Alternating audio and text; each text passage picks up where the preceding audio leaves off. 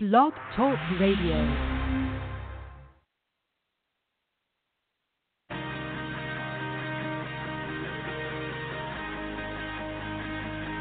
Here's Galchenyuk,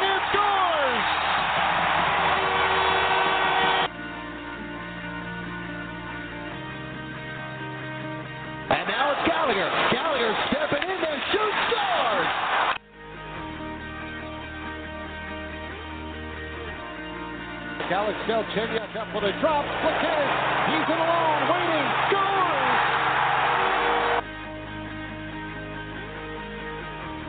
Mesdames, Messieurs, ladies and gentlemen, accueillons Léo Canadien.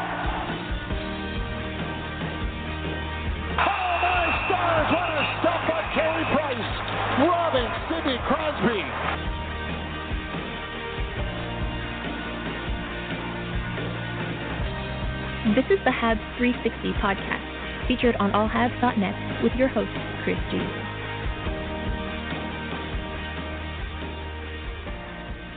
All right, good afternoon, everybody. Welcome to episode 209 of the Habs 360 podcast for this Saturday, April 29th, 2017. My name is Chris G, and you can follow me on Twitter at ChrisG1980. And well, uh, after we left you in our last episode, it was uh, prior to game number six. Canadians were down in the series by a score of uh, three to two, and then the New York Rangers, well, in game number six at Madison Square Garden, with a three-one victory over the Montreal Canadiens, and with that, that sent the Montreal Canadiens to the uh, off season. So no more Canadians hockey, at least on the ice for the next couple of months. But as you always know, off season is very, very busy when it comes, whether it be the Montreal Canadiens or the world of hockey altogether, and an extra uh, activity taking place uh, this year during the off season will be the expansion draft, which will uh, f- for sure uh, bring in some more trades uh, right before the expansion draft and right after the expansion draft as the teams prepare for their um, for the, for next season. Our question of the day for today's episode, well, pretty simple one. Do you consider this season to be a success for for the Habs? You can let us know via the Habs 360 Twitter account, and you can also visit the All Habs Facebook page and leave your comments uh, there. And joining us in about uh, 30 minutes' time will be Douglas Gelevan, sports anchor on CBC Montreal. He was covering the uh, Rangers Habs series for CBC on the road as well. So he'll be here to talk about that and to uh, give us his comments on what is to come for the Montreal Canadiens during the off season. Joining me now, my my co-host uh, for the day. He'll be on with us uh, for the first segment only, as he is on the road uh, covering the uh, the ice caps uh, in Syracuse. It wasn't a happy ending for them. We're going to talk about that later on in the first segment. Editor in chief and owner of the Habs network of sites. You can follow him on Twitter at All Habs.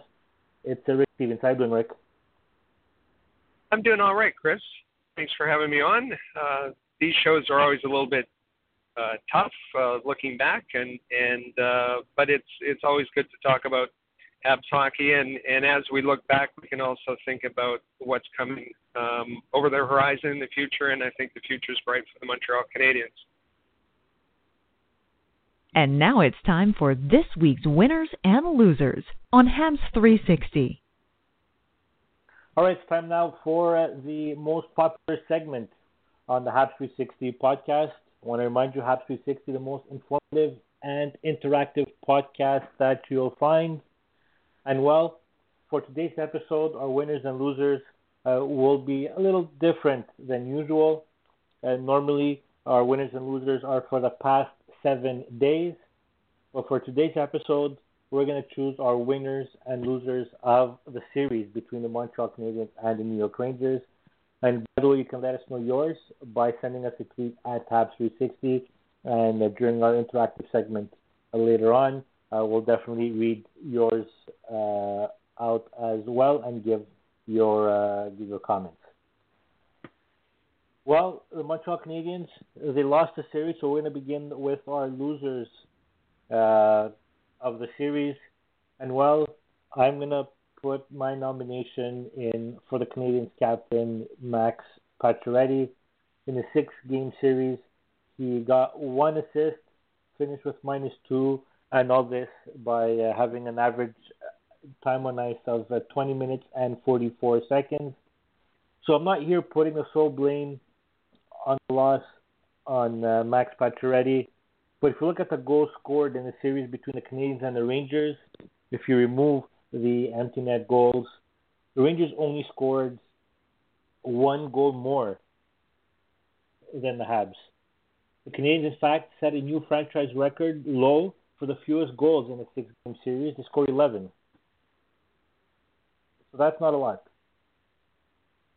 So, how much would the series have changed if Max Pacioretty would have scored just one goal? What about that breakaway in game number six? If he had the opportunity, if he would have put, if he would have been able to score uh, at that time, how different would the series between the Canadiens and the Rangers would have been? I'm not saying uh, if he would have scored that Canadiens would have won, but definitely the momentum would have been heading into the Montreal Canadiens' uh, the, uh, favor. So is one goal too much to ask for Max Pacioretty, leading goal scorer for the team? I don't think it isn't. I don't think it is too much to ask. Let's hear uh, Max Pacioretty with his comments on his playoffs, and then we'll hear from McLean's coach, Claude Julien. Uh, um, you know, everyone will have their own opinion on it, so it's kind of a uh, tough thing to talk about. But um, I have to take ownership for obviously not producing offensively. Um, whenever the puck doesn't go in, um, people tell me to worry about the process, and, and the result will take care of itself. And, and I did that. I think I did a really good job of that. Um, just worrying about uh, what I could control and, and worrying about my game, and, and I feel the process was there. But um, you know, still have to do a better job of of, of uh, achieving the result that I want and and uh, our team wants. So um, you know, it's only one of these situations that I, I can learn from and get better from. Um, but I feel the the right mindset and process was there. He takes a lot of responsibilities on his shoulders, which he did again during the playoffs. You know, uh, even though he didn't score, he led us in scoring chances. He had the most scoring chances of our group. So it's not from lack of trying. And sometimes you got to make this guy understand that because you're being told that you're not scoring doesn't mean that from the inside of the the, the walls of our dressing room we don't see him uh, trying his best and really wanting to score goals. You know, he's going to tell you, he's the first one to tell you, I, I failed because I didn't score, but he didn't fail at trying. He really tried and, and led us that way. Uh, he fought, you know, he did everything he could to show his leadership, you know. Uh, so I want him to know that, uh, you know, he's he's got our support, uh, and we recognize those things that he does. And Rick, we heard there Claude Julien talking about he got the most scoring chances. He wasn't able to finish. Uh, that's nice to say, but uh, uh, hockey, it's in uh, it's a sport of where results matter. Uh, the it counts when a puck goes in. So, what were your thoughts on um, the captain's playoffs? Well, I think uh, I understand the the nomination, and uh, as you say, results matter. And the fact is that Max Pacioretty didn't score when the Canadiens needed him to score, and and uh, for that that responsibility uh, is is partly on him, and I think he has accepted responsibility for that. Um, I but I, I have to agree with um, Coach Julien here. Uh, the fact that team in shots throughout the playoffs, Max Pacioretty led in scoring chances throughout the playoffs. Um, he was you know, there's there's there's uh, a lot of bad narratives out there that he's you know he doesn't care, he has no heart, um, he's too soft. I think all that's nonsense, absolute nonsense. Uh, it's obvious that he cares. In fact, probably cares and and internalizes things too personally. Um, and and we heard uh, Julien mention that also. Um, heard uh, Julien uh, say that Max Pacioretty, you know, he has to remind Pacioretty at times of what's really important. That there's uh, things outside of hockey, um, his family and so on, to make sure that he doesn't get too bogged down by this. I mean, the the things that are said about Max Pacioretty, and they've been said all year long, are just silly.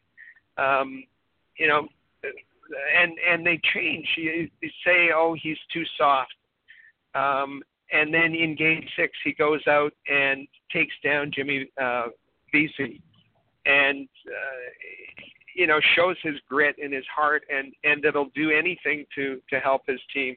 And then the goalposts move, and and the narrative is, oh well, he really hurt his team by being in the penalty box for uh, the seventh minutes.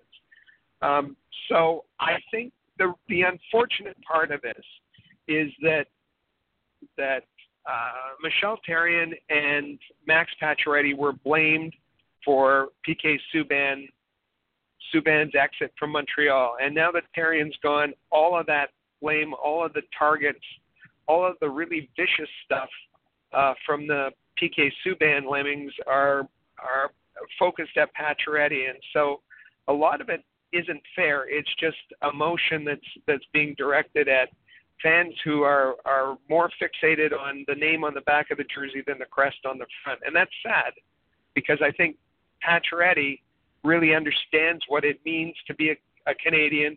Really under, re, is really proud of what it is to, to represent that team and to be the captain. And and he's he's really grown into that role this season. And uh, so results weren't there, but but not for not for a lack of trying, and certainly not for a lack of heart.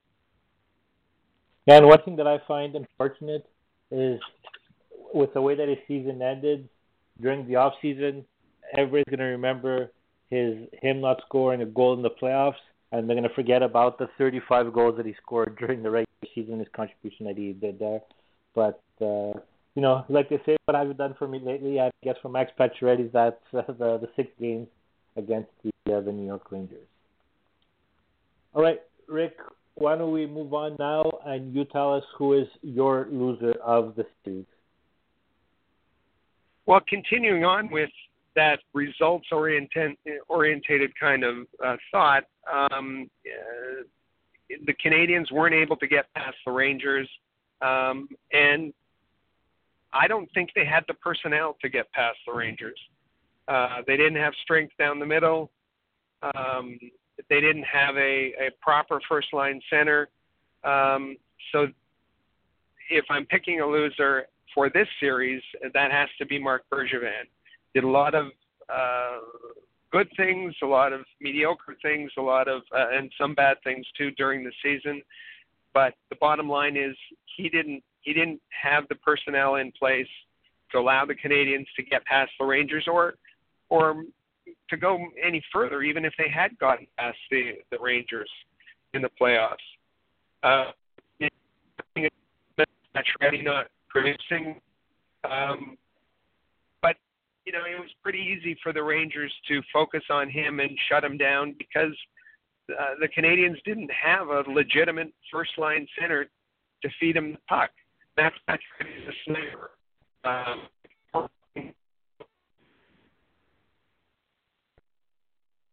okay, Rick, we're, we're losing you a bit. Uh, so just to uh, to move on to uh, what Rick was uh, mentioning, if you look at the players that the Canadians acquired uh, at the trade uh, deadline, which is Steve Ott, Jamie Benn, Dwight King, Davidson, and Martinsen, they got no points during the postseason.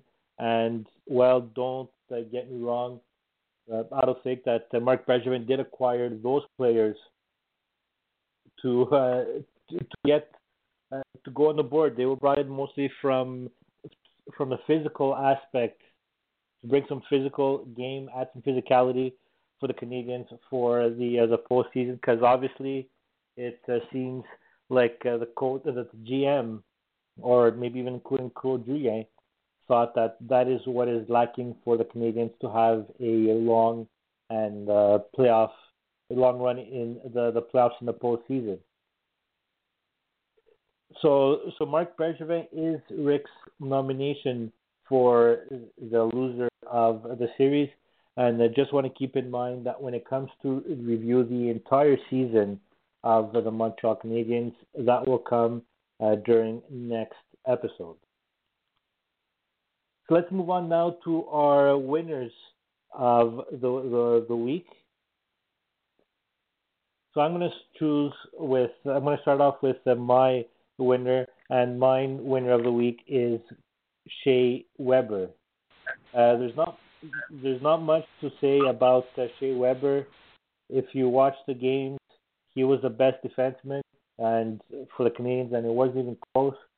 He was physical, intimidating, uh, didn't make um, many mistakes, and lots of scoring chances as well.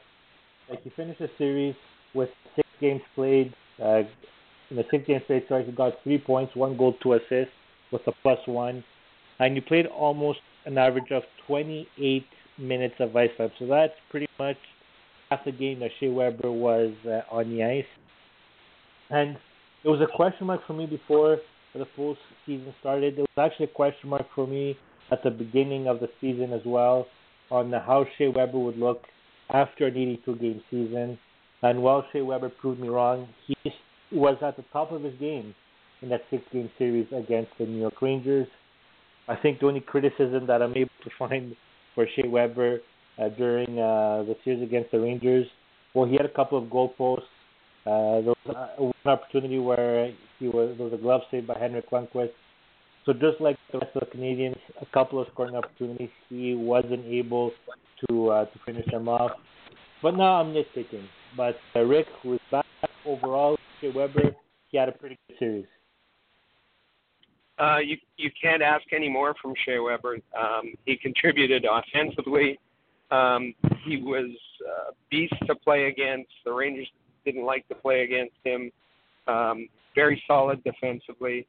Um, he was a, a, a leader on and off the ice, um, and and a real workhorse, as you said, playing the the, the 28 minutes uh, a game. Um, I think that that um, Shea Weber was had a, a superb playoffs. Were one of one of the Canadiens that that was uh, really outstanding, and um, you know I I can't think of anything to criticize him on it as at all. Um, I really enjoyed watching his play.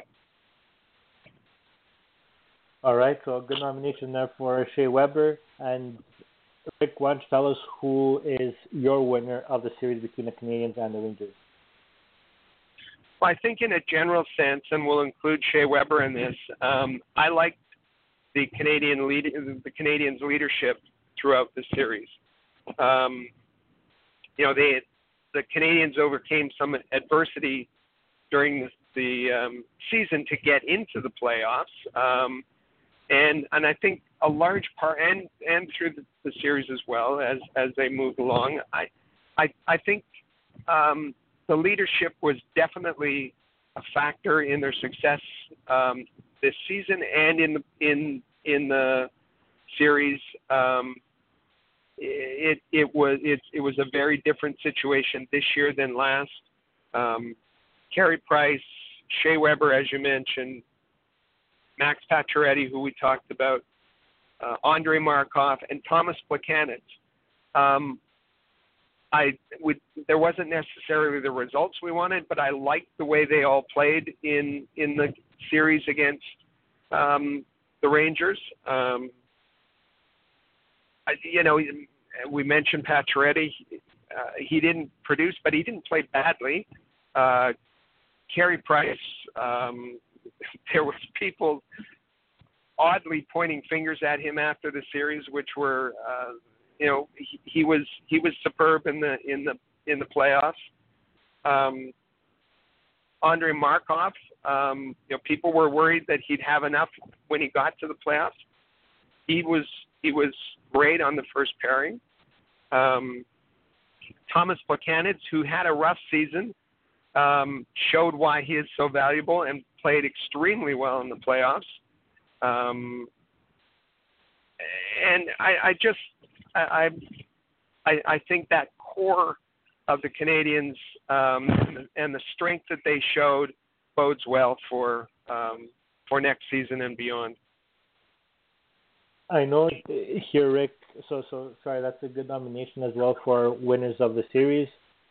So it's it's fine for uh, Habs fans, analysts, ourselves to uh, to point fingers uh, to uh, certain people, the GM or whatever we decide to point our fingers on.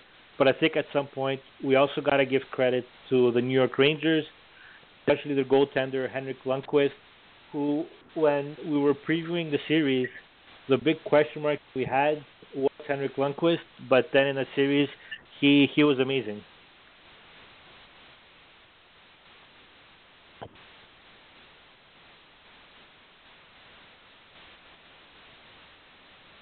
So uh, credit as well to the New York Rangers for for winning, and they moved on to the next round.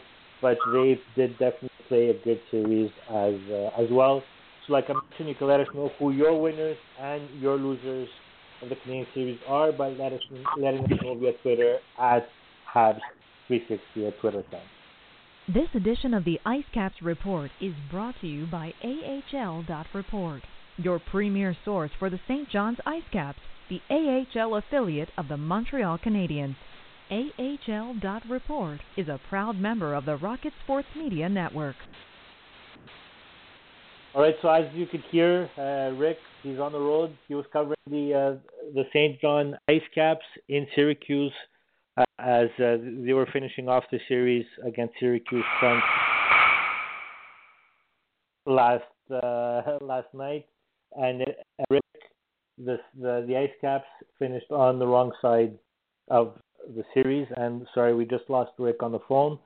Uh, but the St. John Ice Caps, they lost their six game series against the Syracuse Crunch. They lost um, by a score. I'm going to pull that up for you guys in a second. They Lost by a score of two to one. It was an exciting game that went into uh, overtime and Rick he's back on the line. So Rick, you were on site, part of the AHL dot report team. Talk to us about the last night's game. Yeah, it was uh, it was an exciting game, as as was Wednesday's game. Um, uh, the Ice Caps played well in in Wednesday's game. Um, they went into last night being down um, two games to one uh, in a best of five format. Uh, so their backs were against the wall. They needed to win. Um, the uh, Syracuse Crunch, um, they're the uh, uh, Tampa Bay Lightning affiliate. Um, they scored in the first period a power play goal, and um, it was a very close, tight, um, aggressive kind of game, a physical, feisty throughout. Um, and that one nothing lead held up until about five minutes to go when Stefan Matteau uh, tied the game uh, on the power play for the Ice Caps. Um, it the, contest went into overtime, and just about two minutes into overtime, former uh, Ice Caps captain Gabriel Dumont ended it uh, for the um, for the Syracuse Crunch they'll move on to face the Toronto Marlies, and the season is uh, over for the Ice Caps.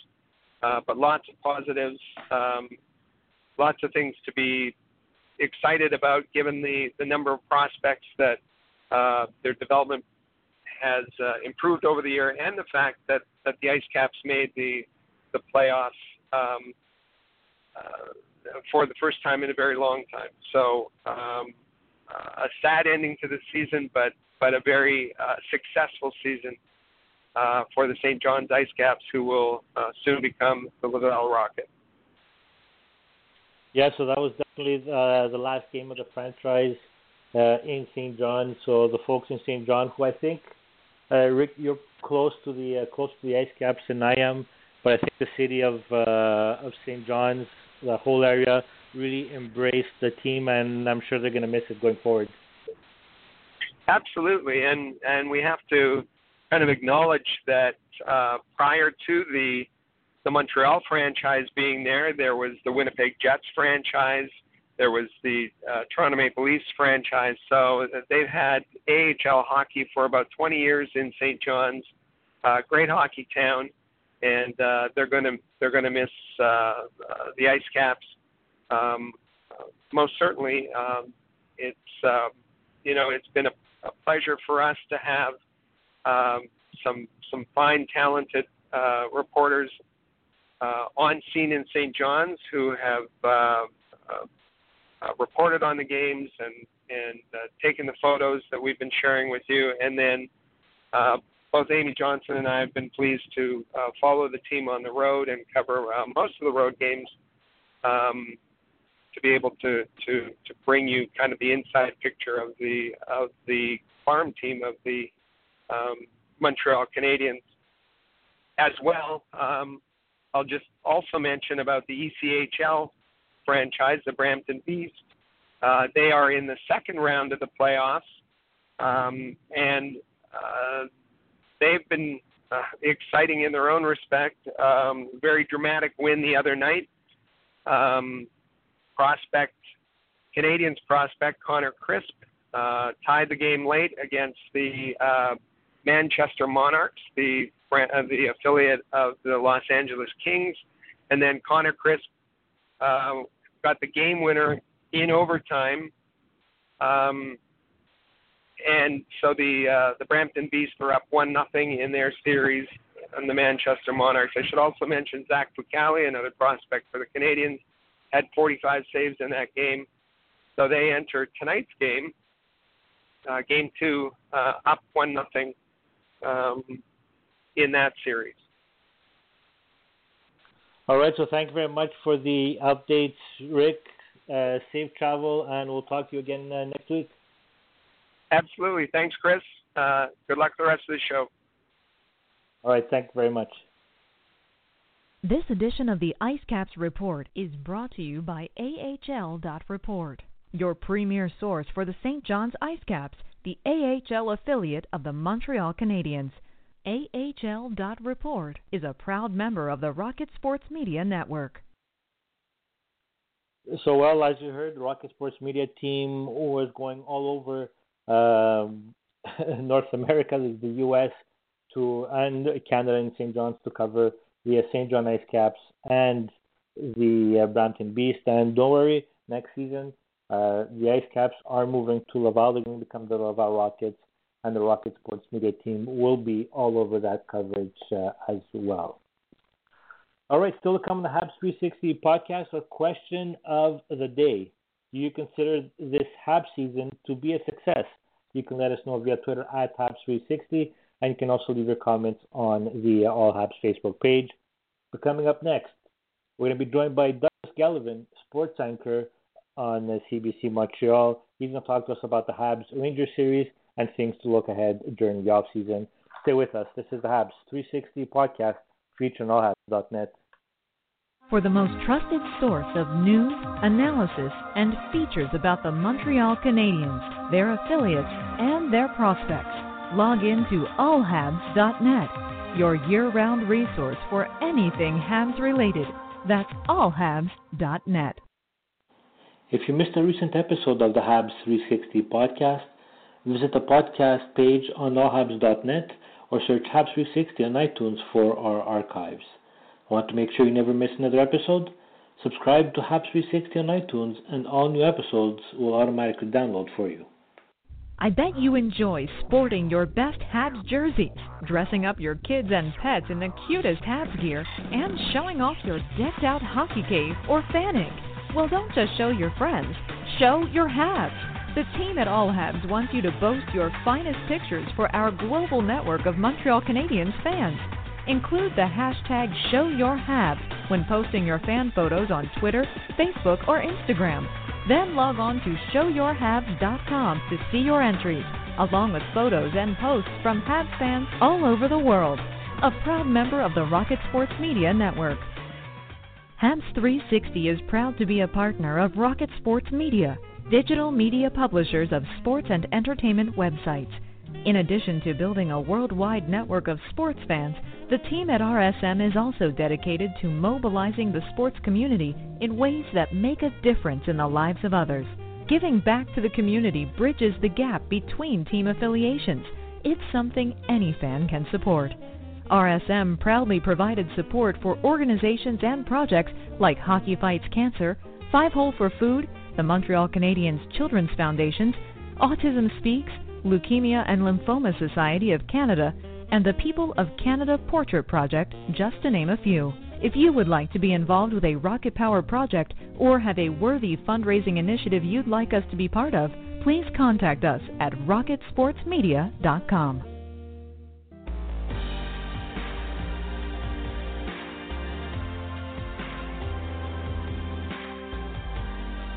This is the Habs 360 podcast, featured on allhabs.net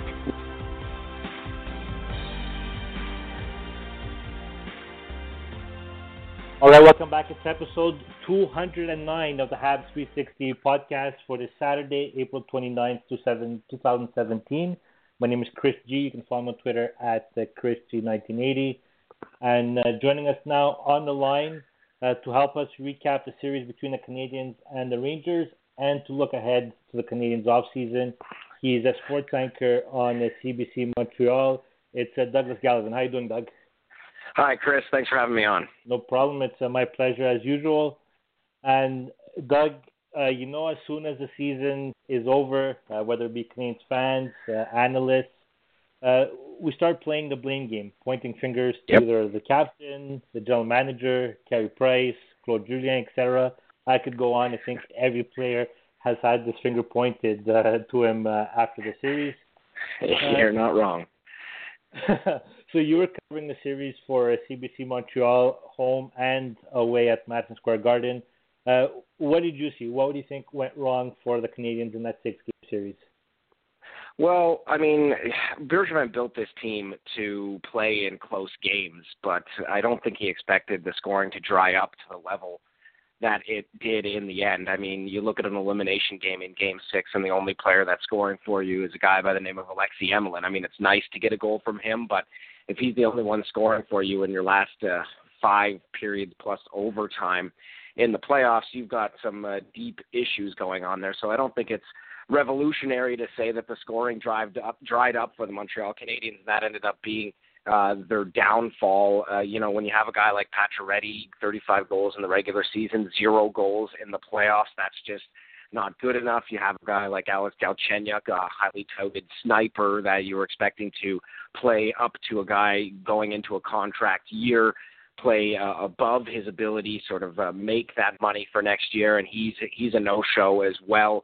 I think those are the two biggest uh, players that you can point to as far as the failing in the offense goes. And then if you want to go even a little bit deeper, I mean, you can point the the, the finger at Shea Weber a little bit as well. Uh, the Habs power play uh, didn't get it done in those final couple games, and Weber was a guy who they brought in to uh, provide that. And uh, well, he did bring some other things to the to the ice, uh, and the fact that the Montreal Canadiens did play some pretty solid uh, defensive end hockey, uh, uh, you still have to look at the fact that they just didn't score enough to get it done. I mean, if you throw want to throw a couple flowers at the Montreal Canadiens at the end of the year for something that they did do properly, it's, you, you look at that defense. I mean, they didn't allow very much on the New York Rangers side of things. So, if that's the way that you're trying to build a team, kind of a shutdown style, they did enough to shut them down. What was it, 12 goals minus uh, the two that they, uh, or 14 altogether, I think they allowed. Uh, two of them were empty netters, but 12 goals in six games. I mean, come on.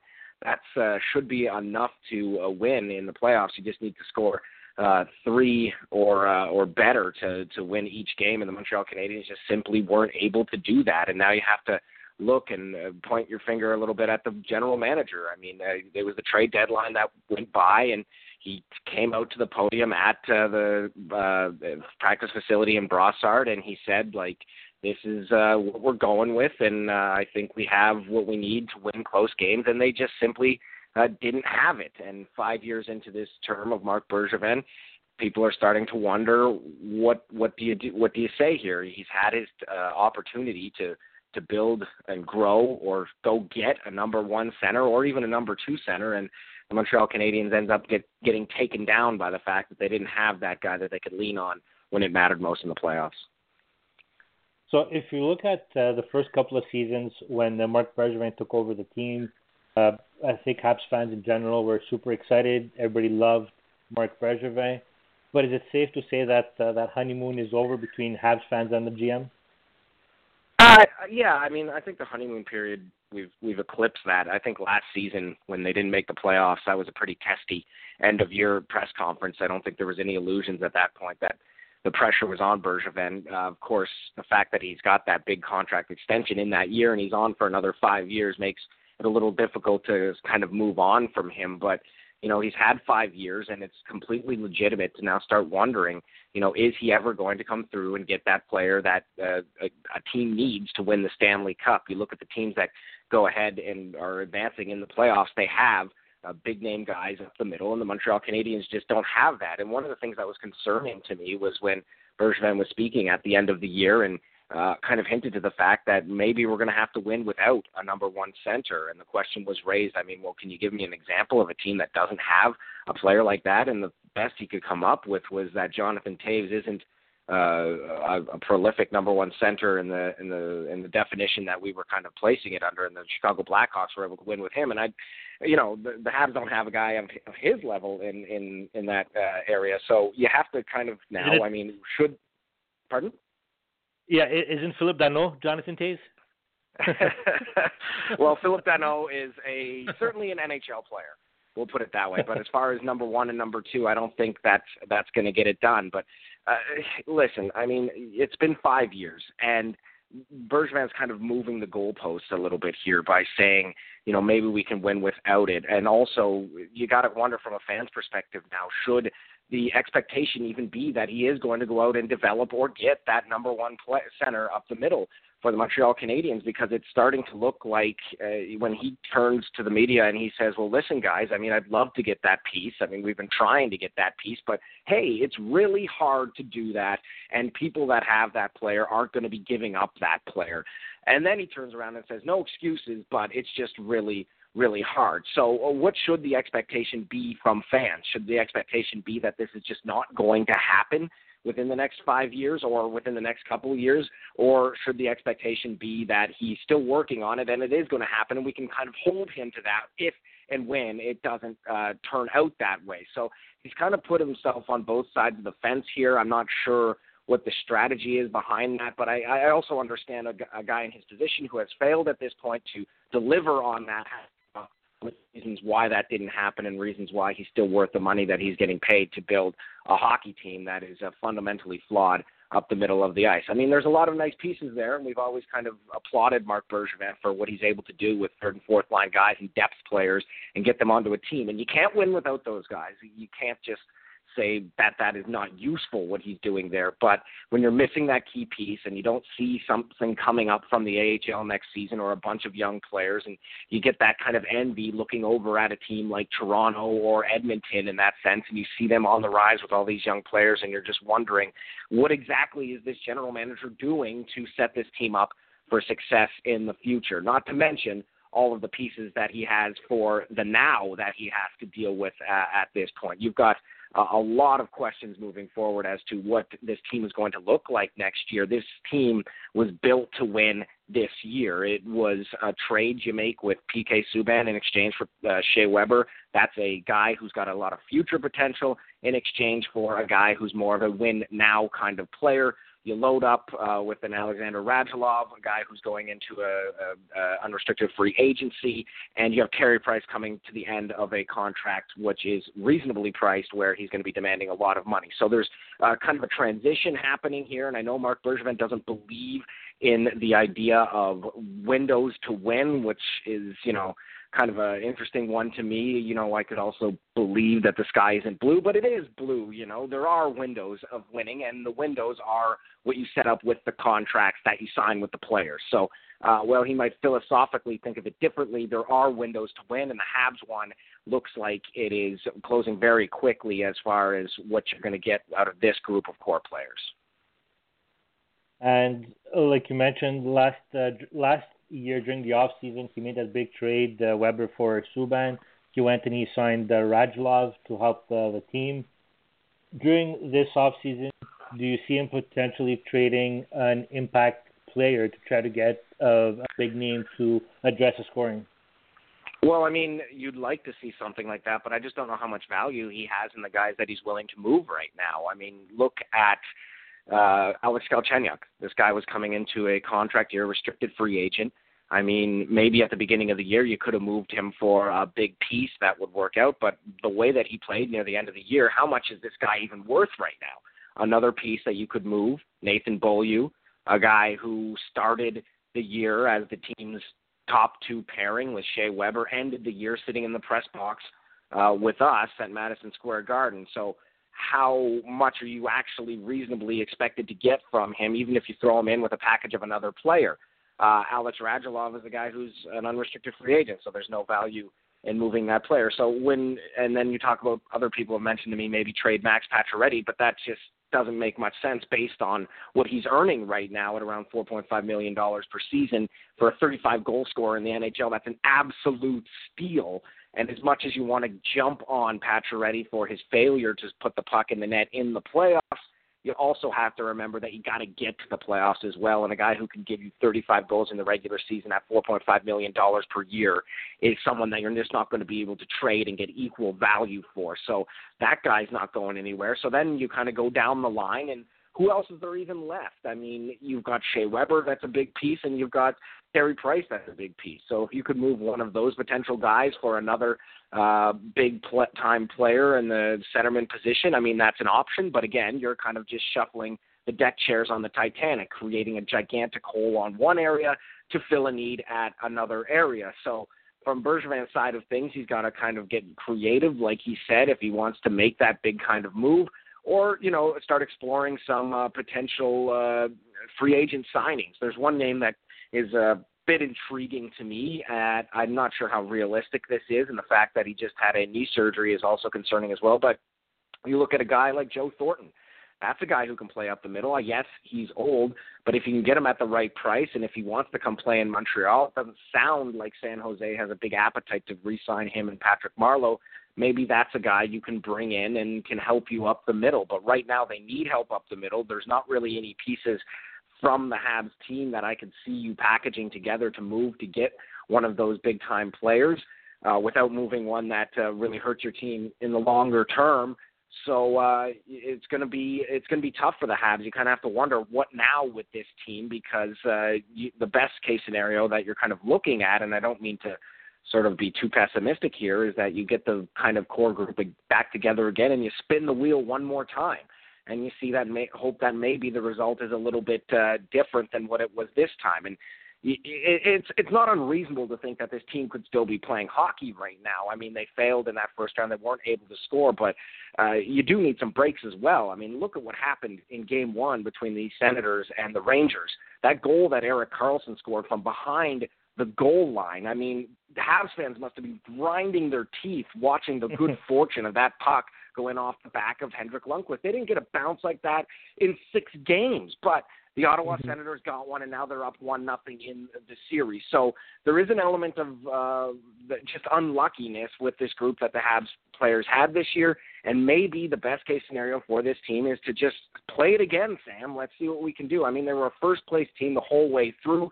You got Price at a reasonable uh, uh, number next year, and uh, maybe you just hope for a couple more bounces next time. Even though, I mean, I think if we look a couple of rounds down the line, when you run into a team like a Washington or a Pittsburgh, you're going to need more than just a couple of bounces to get past them. But that's certainly what took them down against the Rangers uh, this time around. So, so basically, what you're saying is Alex Radulov is coming back next season.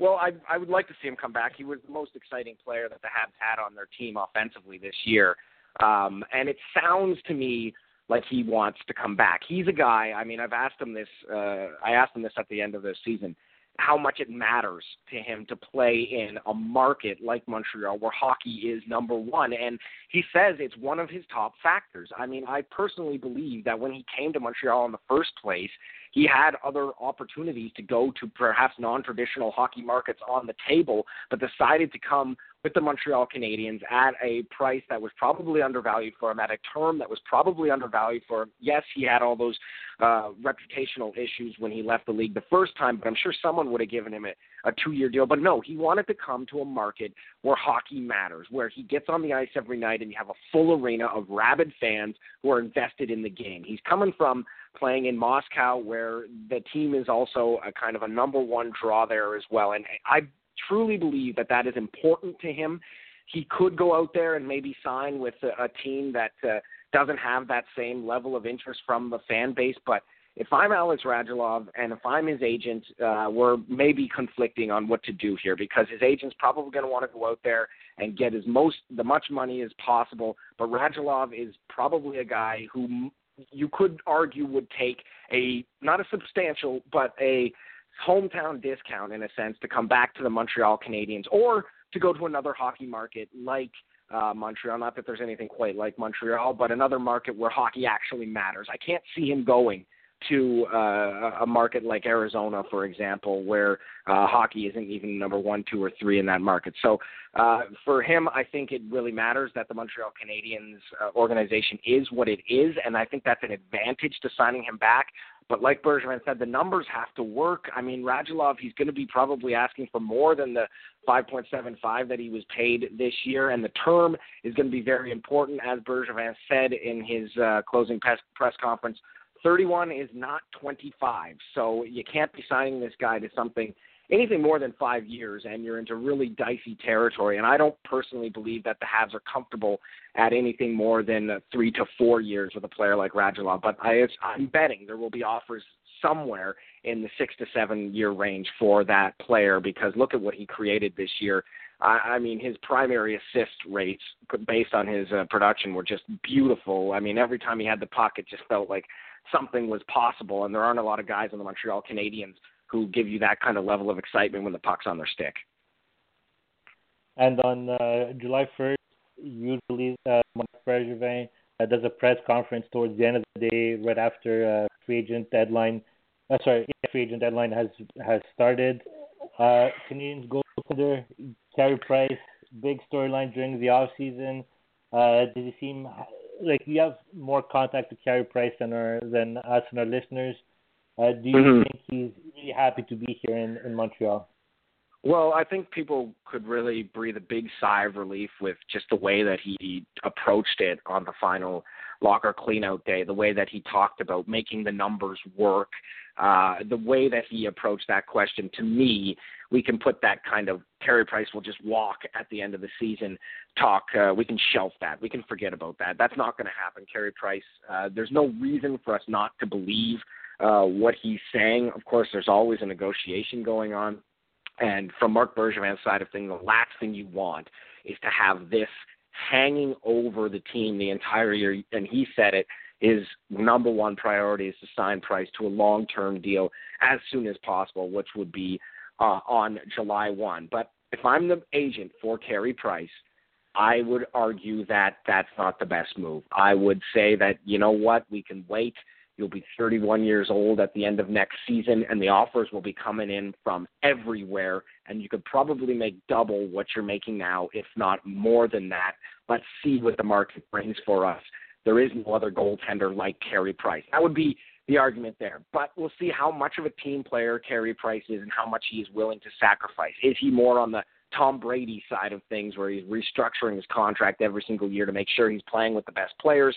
Or is he a guy who's going to go out after the most amount of money as possible, like, say, a Carmelo Anthony, and forget the fact that we actually have to build a winning team around it? What he said to fans at the end of the season should give everyone hope that he is willing to make the numbers work for the team because he legitimately believes that there's a championship opportunity here in Montreal and he will do what it takes to get that championship team here. And if that means taking a hometown discount, it's a possibility. If I'm his agent, I don't like hearing that at all. If I'm his family, I'm not sure I like hearing that at all either. But if you look at what Carey Price is going from with the five years that he's had with Marc Bergevin, you can also reasonably take the uh, approach that maybe he's not happy here. And I think that's that was the thing I was worried about before I heard him speak. He's had five years with Marc Bergevin. He's had five years being the best goaltender in the world, and Bergevin has failed to deliver him enough scoring punch up front, do him justice, and maybe Carey Price looks at this situation and says, this isn't the guy to build the championship team in front of me. I'd be better off spending the second part of the prime of my career in a market where they have some pieces in front of me who can put the puck in the net and bring me to the Stanley Cup. And it wouldn't be an unreasonable argument for Carey Price to make. But the way that he spoke to fans, I think we can kind of that's more of a hypothesis that I put out there. The reality of the situation is, and I'm going to take Carey Price at his word, that he wants to make this work. And I think fans should maybe relax on that. And what he said is something that we can, uh, we'll, we'll see how it pans out on July 1. If we are heading into training camp and Price doesn't have a contract, well, then we can start revisiting that conversation. But until that point, there's nothing that can actually be done as far as the contract goes. And the last words out of Carey Price's mouth was that we want to make it work. And I think fans can rest on that and rest easy on that because there's no reason for us not to believe Carey Price at this point. So a lot of storylines for the Montreal Canadiens uh, during the off season. And uh, so, Doug, I just wanted to take a couple of seconds to thank you for helping us uh, throughout uh, the season, and we'll be watching. We'll be watching you on CBC Montreal covering the sports like uh, like you've been doing. Yeah, thanks very much, Chris. Uh, I always appreciate uh, you guys having me on and uh, listening to my takes here. And remember that uh, I'm also on CBC Home Run every uh, Monday to Friday at 5:50 with about a seven-minute rundown of the day's events of sports. So tune into that 88.5 FM in Montreal. And of course, you can always get at me on Twitter at DGelevan. Uh, if you ever want to comment on anything, or if you have any story ideas, doesn't always have to be about hockey. Just throw them my way. I'll be glad to uh, go through them with you and see if we can't get your uh, local athletes and your local story ideas on the air for uh, CBC Montreal. After all, we are your local sportscast, so don't ever forget that. Perfect. Thank you very much, Doug, and enjoy the the Habs off season. All right. Cheers, Chris. All right. Thanks. All right, so that was uh, Douglas Gelevan, D Gelevan on uh, Twitter, so you can follow him for uh, your, his latest takes on the sports in the Montreal Canadiens scene. All right, we're going to take our final break, still to come. Our question of the day Do you consider this season to be a success for the Habs? You can let us know via Twitter at Habs360, and you can give us a call toll free at 1 877 455 4945. Stay with us. This is the Habs 360 podcast featuring allhabs.net. Want the latest Habs news with game previews, reviews, and highlights? How about full coverage of development camps and special events? Looking to follow the St. John's Ice Caps or the Brampton Beast more closely this season? Perhaps you'd like to learn more about team prospects. Would you like a place to socialize with hockey fans all over the world? We've got what you're looking for at allhabs.net the place where you'll find everything you need to be the most informed and connected Habs fan around.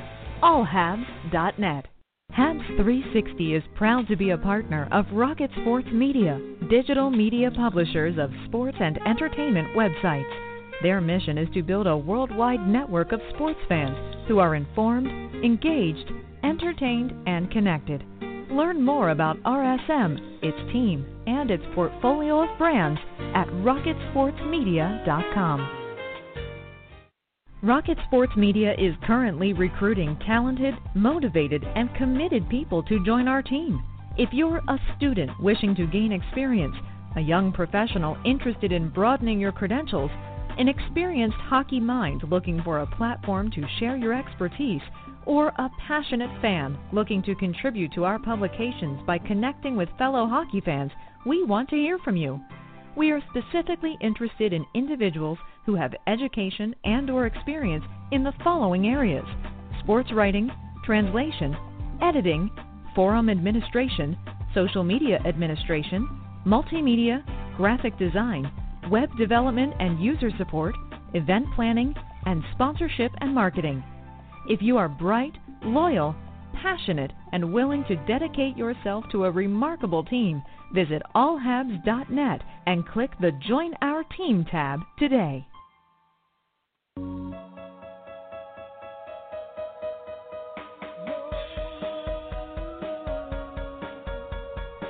This is the Habs 360 podcast, featured on allhabs.net.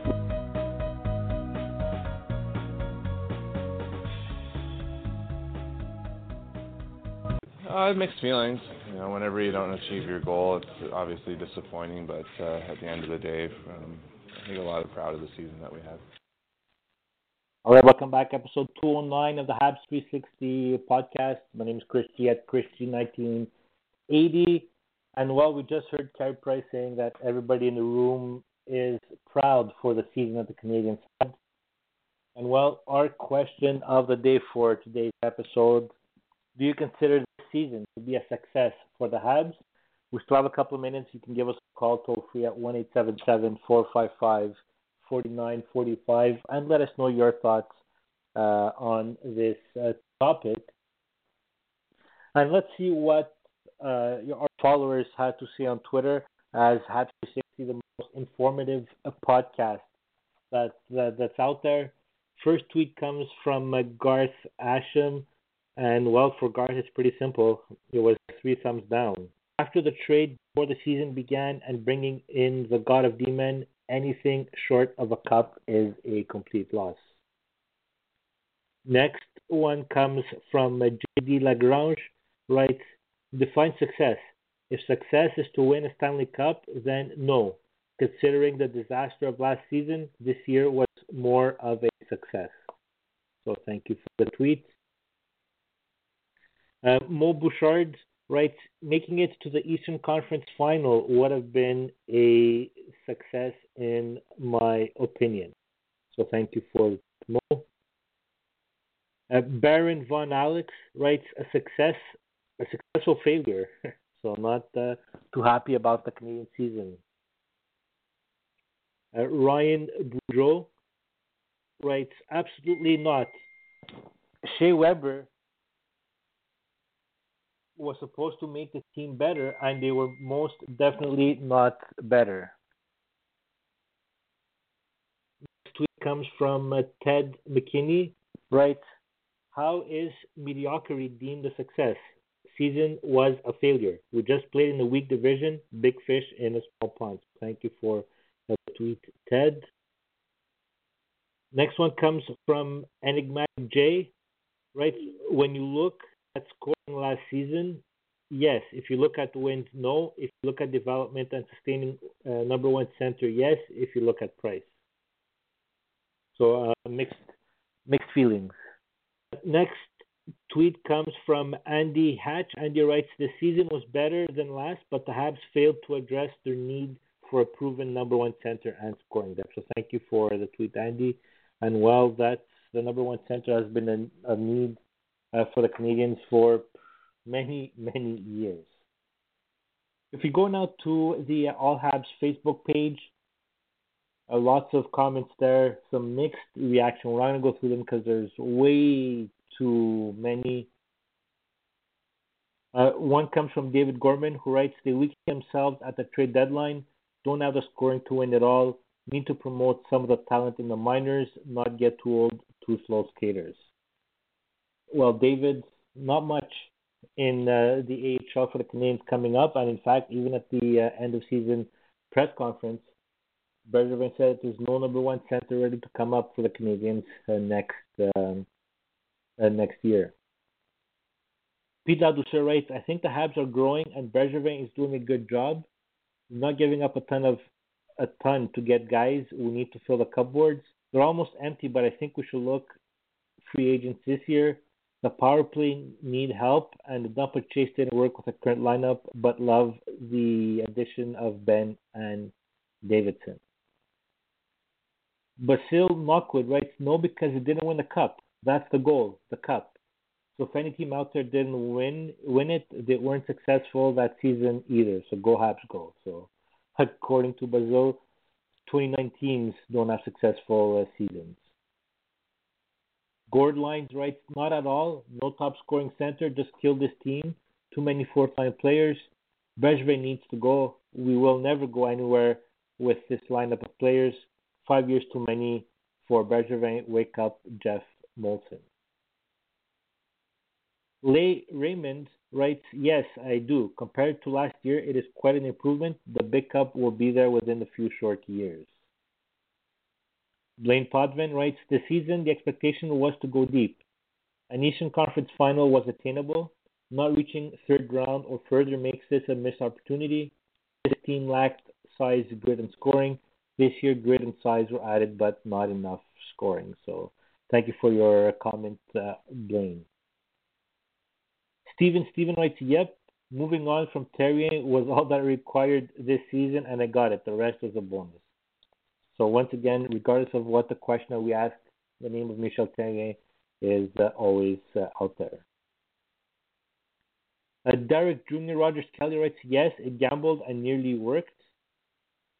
So, nearly worked, uh, I'm not sure what the definition of what nearly worked. And Ninja Gabriel writes, Changes made changes makes a difference of what a team can do. Making it to the playoffs is first step. Learning to play together is next. Then Stanley Cup can be raised. Go Habs, go. Next one comes from Steph Tracy Godel Laving writes they could at least go to third round, but question marks. What can we do? We are only fans, not players. For the amount they make one season, we would play ten and still be in our glory. So so thank you for your comment, Steph. Jan Dascalo writes, season yes, very successful first place, but playoffs showed they weren't prepared. Steve Reese writes, I'm a diehard Habs fan. Let's not forget they were knocked out by a damn good team. No other team has played more playoff games since 2012 than the Rangers. So thank you very much, everybody, for your comments. You can still join in the conversation by visiting the All Habs Facebook page.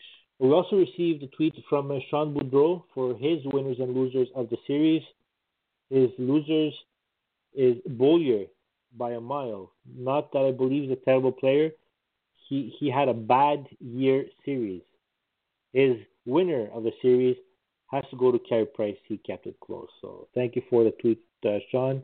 And Sean, unfortunately, uh, you wouldn't. It's not unanimous your winner when it comes to Carey Price, but I'm sure you get a lot of support for your loser, which is uh, Nathan Beaulieu. So thank you very much, everybody for your tweets and your comments. Listen up. It's time for some bad tweets on Habs 360. Well, as soon as game number six was over and uh, throughout the uh, Marc Bergevin end of season press conference, there was a lot of bad tweets. So I I could have been here for probably another hour reading a, uh, some bad tweets, but I'm not. There was a lot of tweets that I saw mentioned to trade Carey Price. So if you if you tweeted the Canadiens should trade Carey Price, then you're lumped into uh, my bad tweet of uh, the week. All right, and with that, well, that will conclude today's episode of the Habs 360 podcast. I want to thank uh, Douglas Gelevan, who joined us earlier on today's episode, give us his comments on the Habs Rangers and things to come for the Canadiens during the off season. And I want to thank Rick as well, who joined us in the first segment for our winners and our losers of um, of the series, and also to give us an update on the uh, Ice Caps. Programming programming note: next week will be the season finale of the Habs 360 podcast, and we'll be broadcasting live at a special day and time. Our live broadcast will be Sunday at 2 p.m. Eastern and not Saturday, so we're gonna take an extra day to make sure we collect our thoughts, our facts together, because next week for our season finale, we're going to have our winners and our losers of the season, and we're also going to look ahead at the Canadiens coming up during the uh, off season. Most importantly, I want to thank you for listening, everybody on Twitter for leaving us your comments, and as well on the uh, All Habs Facebook page. My name is Chris G. You can follow me on Twitter at ChrisG1980. And don't forget, we're back again next week for another edition of the Habs 360 podcast. For the latest news on the Montreal Canadiens, follow us on Twitter at Habs360 and visit allhabs.net.